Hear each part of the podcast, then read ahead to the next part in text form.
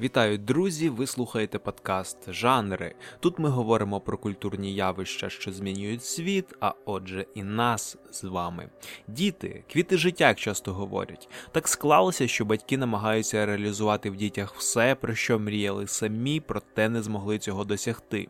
Звідси бере свій початок нескінченний потік різного штибу репетиторів, гуртків та конкурсів. Все найкраще дітям. Загалом здається, що це не так вже й погано. У всякому разі, це ж краще краще, ніж коли діти весь час залипають у планшет, правда ж? Але наскільки далеко можна зайти в наставлені нащадків на правильний шлях, і чи варто враховувати їхні хотіння в цьому аспекті? Власне, фільм, про який ми з вами сьогодні поговоримо, піднімає ці питання та ілюструє нам ситуацію, коли батько з ідеалістичних мотивів виховує своїх дітей у дикій глушині, в ізоляції від шкідливого впливу суспільства, в оточенні книг, фізичних вправ на свіжому повітрі та сімейної взаємопідтримки.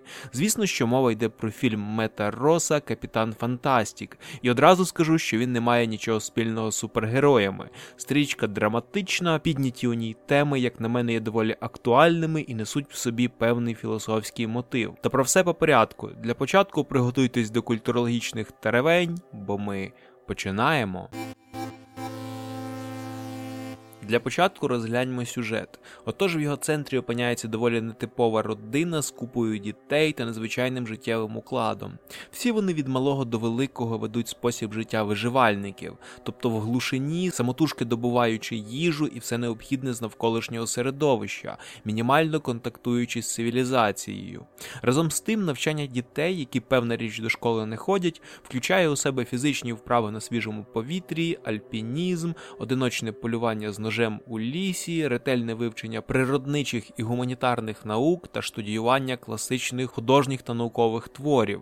Роль вчителів, певна річ, виконують батьки-ідеалісти, які намагаються виховати дітей величними та впливовими, по суті, над людьми, як би це смішно не звучало. Проте раптом мати сімейство помирає, і родина, вибравши зі свого дикого помешкання, вирушає на її похорони, що для дітей стає справжнім випробуванням, оскільки, окрім переживання втрати рідної людини, вони чи не вперше в житті контактують з зовнішнім умовно цивілізованим світом, про який до того лише читали з книг.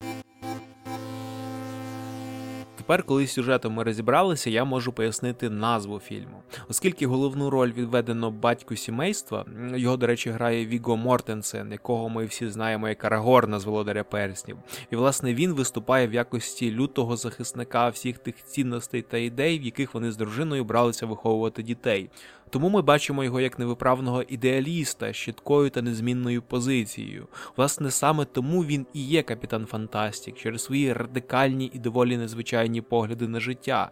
Тобто це сленговий термін, як, наприклад, капітан Очевидність, тільки стосовно затятих мрійників та ідеалістів.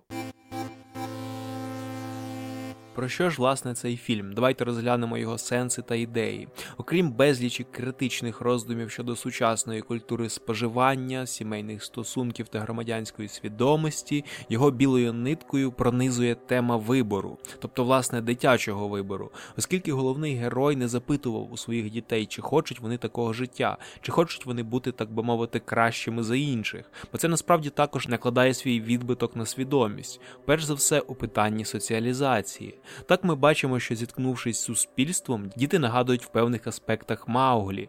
Вони не розуміють, як спілкуватися з однолітками, як заводити з ними дружбу, як шукати собі пару і таке інше. Тобто так, вони є розумнішими, сильнішими з ровесників, але це пазлик, який не може знайти собі місце в загальній картині.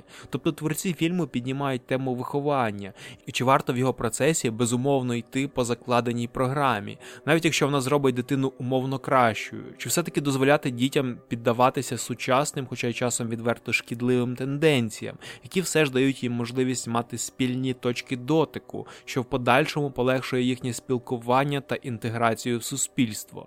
Також особисто для мене оця тема виховання в умовах дикої природи з фізичною підготовкою, з вивченням художньої та наукової класики, це все дуже нагадує ідеї старого доброго Ніцше з його тезами про надлюдину, якою нам ніколи не стати, проте до якої якої ми маємо прагнути і робити все, щоб вона якомога швидше з'явилася.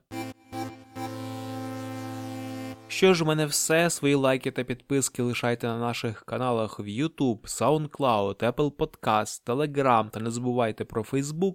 Також підтримуйте нашу армію і одне одного. Ну як завжди, до зустрічі у наступному випуску.